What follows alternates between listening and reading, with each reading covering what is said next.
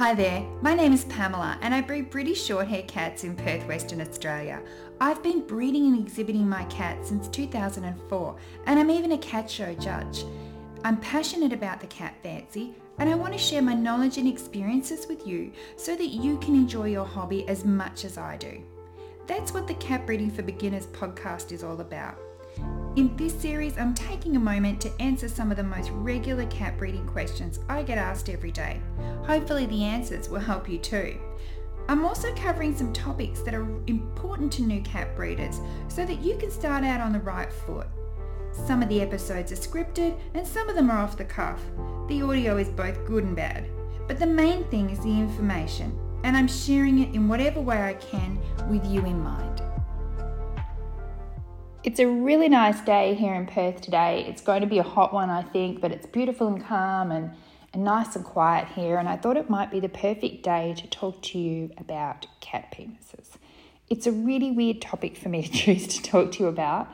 And um, it's something that, you know, it doesn't normally come up in conversation, but it's a really good topic to learn about as a new breeder because there's a lot of things to do with cat penises that... Um, that have a lot of relevance to what happens when we mate our cats together and whether or not we're going to get a successful pregnancy from that mating. So this is information that's really good to share with you because I often see people asking on forums about the act of mating itself. And the act of mating, of course, has so much to do with the cat's penises um, that it's worth discussing it, and maybe we'll answer some questions for you before you even knew you had to ask them. Now, the thing about cats, and um, they're a bit different to dogs, cats, the cat penis is a little bit more elusive. You don't see it that often. Um, you might have seen it in maybe a D-sex cat. Some D-sex cats can get a bit, you know, you might see a D-sex cat that sort of goes to town on its pillow or its bed or its soft toy or something. And then the next thing you know, it's got its pee-pee out and it's given it a good clean. Um, what I refer to it as is having its lipstick out. And the reason I say that is because it's normally in a little um, furry pouch, so you don't see it. And then um, when it is, you know, on display, it will poke out of that, and it is very pink and kind of pointy. So it looks kind of like a lipstick. And I do remember being at a show, and one of my cats was, it was, it was crazy. It never happens, but it happened this show.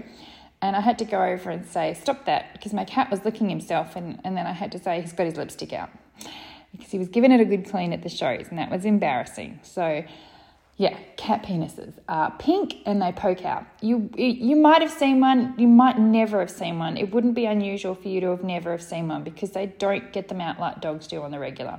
They get them out um, for cleaning and for sexual excitement purposes, basically.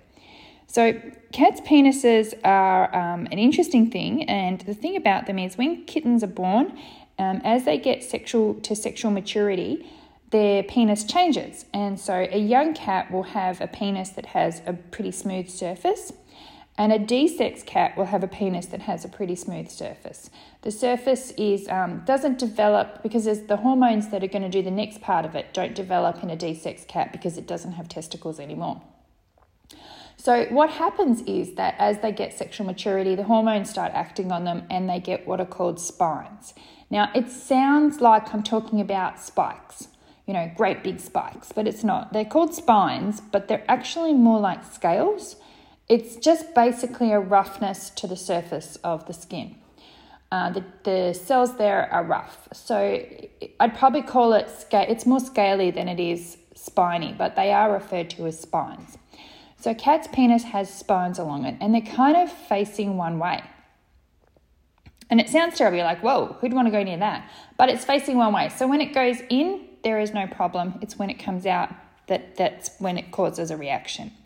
And um, these don't develop in younger cats until they're sexually mature, and they don't develop in D-sex cats. And also they atrophy. So if you have a cat that did get them, Um, and then was D-sex later in life, they might disappear. They will probably become a lot less um, apparent, and they'll probably become a lot less effective. So that's what the spines are on a cat's penis. Now, the thing you need to know about cats is that they're induced ovulators. And that's a really, really important thing to know. People ovulate on a regular basis. So we have a cycle and we ovulate, and then we have the potential to get pregnant and if we don't, we ovulate again in an, um, um, with the next cycle. Cats don't do that. Cats keep their eggs in place and they don't actually release them. So people ovulate and release an egg. The egg float goes down into the fallopian tubes, and then if it gets um, fertilised, it implants into the womb and a baby's born. Cats are different. Cats have um, their eggs all kept up in their ovaries, and they don't release them on a regular basis. So when your cat's coming into season and calling, it can be very... Um, You know, you you think that that's maybe you um, line that up with what happens in people and think that that's the point that they're ovulating, but they're not. They don't ovulate until they've actually been mated, and it's called an induced ovulation. And what happens is the act of mating itself triggers the release of the egg. So that's a very interesting thing about cats. They have to be mated in order to release that egg. Now, this is where the cat penis comes into it, and not just because it's the conduit for the semen. The cat's penis is, and the spines on the cat's penis are really important to this part of the thing.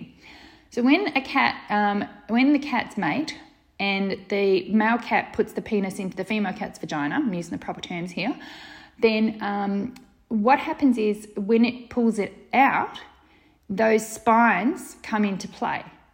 And they have a rough surface and they scratch along the sides of the vagina. And that action is the thing that makes your cat go, meow. And then um, what normally happens after that is they do the flipsy rolls and they try to smack the boy, but they're in ecstasy, but they're also have had that scratchy feeling. And that triggers a whole heap of hormones in the cat. And that is what makes the um, egg released. I can't, I'm not sure if I'm going to say this right. I think they're called luteinizing hormones. I probably said that wrong. But those hormones will trigger that egg to be released. That egg's up there in the ovary. The cat um, is mated. The scratchy happens. And that scratchy says, ooh, hormones, come out. And the hormones come out. And then they say to the egg, okay, it's time to go. And then the egg travels down into the tubes. And then it hopefully gets... Um, gets fertilized, and when it gets fertilized, it implants onto the womb. It's not one egg per mating. Um, I think it's just the action of that will start the process, and then the eggs will be released, and then the um, semen meets egg, and then you get a baby kitten. So they have to have, well, they, they generally have that action, that induced ovulation that triggers the actual release of the eggs. Now, so that's what the spines are for. So the thing about cats when they're mating is, and you'll notice this when you first start doing it, and you'll see it happen and you'll think, what's going on there? And I've got a video of this that I must share with everybody. Um, sometimes the boy cats will just get on the girl cat, get it done and get off. Other times there'll be a lot of fussing about, and the boy will get on the girl and he'll be on there and he'll be moving around and moving around and moving around, and she'll be moving around and wiggling, and it's like they just can't, um, penis can't meet vagina. And then suddenly he gets off. And we think, oh, well, it didn't happen. The thing about it is, it could have happened. Because, like we said, young boys don't necessarily have those spines yet. And some cats have them more than others. And some cats never really get super strong spines. And some cats go through phases where they have them and they don't have them. So all of these things can mean that sometimes they will mate and there'll be no reaction. Now, when we see them doing this thing where they're sort of jiggling around and everything, and often the boy cat will then do sort of a, I'm just going to say it kind of crassly, will do like a humping motion, and he'll sort of go humpy, humpy, humpy, humpy, and we think that he's actually mating the girl. He's not. The thing about cats, and this is something I've noticed over the years, I've never, I, I don't know if anybody's written about it or anything, it's just my observation. Cats don't mate like that. What cats do is they move around until they find the right spot. Then the boy cat puts his penis in the vagina, does what he needs to do, squirts out all the stuff he needs to squirt out, and then he jumps off.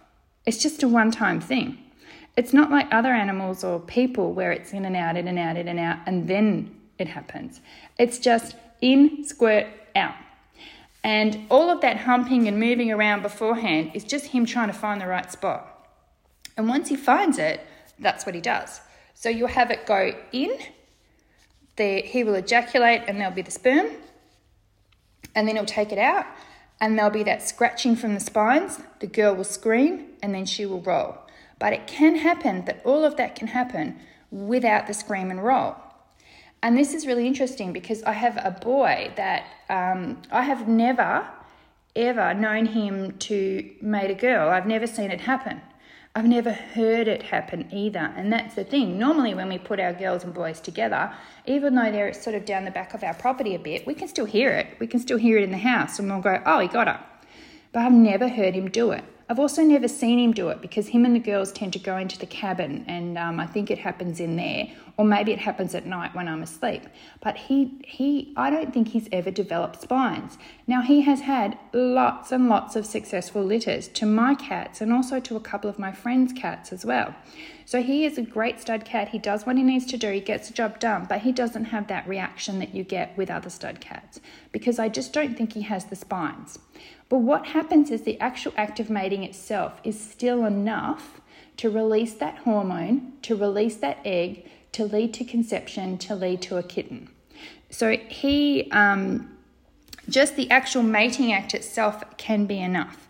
So the girls might not flipsy roll and get all excited, or maybe they do, I'm not sure. Maybe they do know that they've been mated at that point, but they don't make the big la- the loud noise at the beginning. Um, But he is getting them pregnant, even though I don't think he has a heap of spines. Now, that's the thing. So it's not an in and out, in and out, in and out thing with the cats. It's just a one-time thing, and that creates a reaction, which then creates the ovulation, which then creates the conception, and then you have the kittens. So that's how it works. So cats can um, sometimes, I, I feel like cats sometimes go through phases where they have more spines than they than others. When they're younger, they don't have them. When they're older, they do have them. And it kind of explains why sometimes you can be like, well, I put them together. I didn't see or hear anything, but she got pregnant anyway. It might be because at that particular time, he wasn't very spiny. That's probably a way to describe it. And other times you will have cats mated and you know all about it because they do it right in front of you and scream and fuss about and make a lot of fuss and you know that it's happened. And this can be a thing for new people. They can be like, well, my boy just keeps getting on the girl and then getting off. He's probably mating her successfully and you're probably going to have kittens and you should plan for the fact that you are going to have kittens. If that happens, I wouldn't automatically go, well, he didn't do it. She didn't make the scream and roll, so I'm going to put her in with another boy tomorrow. Because what will happen then is you might actually get two kit sets of kittens from two different dads because he may have successfully mated her the first time. So if you put a girl in with a boy and um, he gets on board and you just don't think he gets the job done, don't assume he hasn't because there's still potential that he has. It just hasn't created that reaction that we're used to seeing, which means that you need to prepare and wait and see if she's pregnant before you take any more actions. Um, it doesn't always happen. I know I put in um, my younger, well, he's not younger, but it was his first time, Bobby. Bobby, um, he was sexually mature around the time that all of our girls were finished for the season. So he had to wait an extra winter before he got his first girl. And he, he had no, he didn't really have a clue what to do. Um, he spent a lot of time and effort, but I don't think he ever, he did a lot of the humping and the little humping motion, but I don't think he ever successfully got into where he needed to go. But I had to assume that he did, and maybe he did it while I wasn't there, while I was at work, while I was asleep. You know, I had to assume that it had happened. And I had to treat the girl that he was with as if she'd been mated successfully and then wait and see if um, she was pregnant. And I don't think she is. I'm about at that point now where it's been long enough and I don't think she is.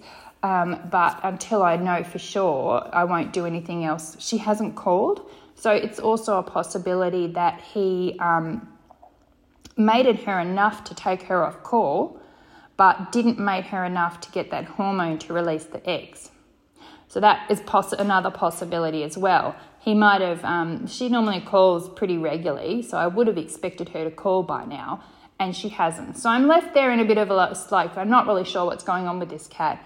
If I needed to, I could take her to the vets and find out for sure with an ultrasound. Would I do it? No, I don't think I will. I think I'll just wait and see. She's either going to call or she's going to give birth. She's, at the moment, she doesn't look anything like she's going to give birth, so we'll find out in, a, in an, another week or two if she's gotten any, if she's actually got big, but I don't think she will. Um, and I do expect her to call at any moment, pretty much.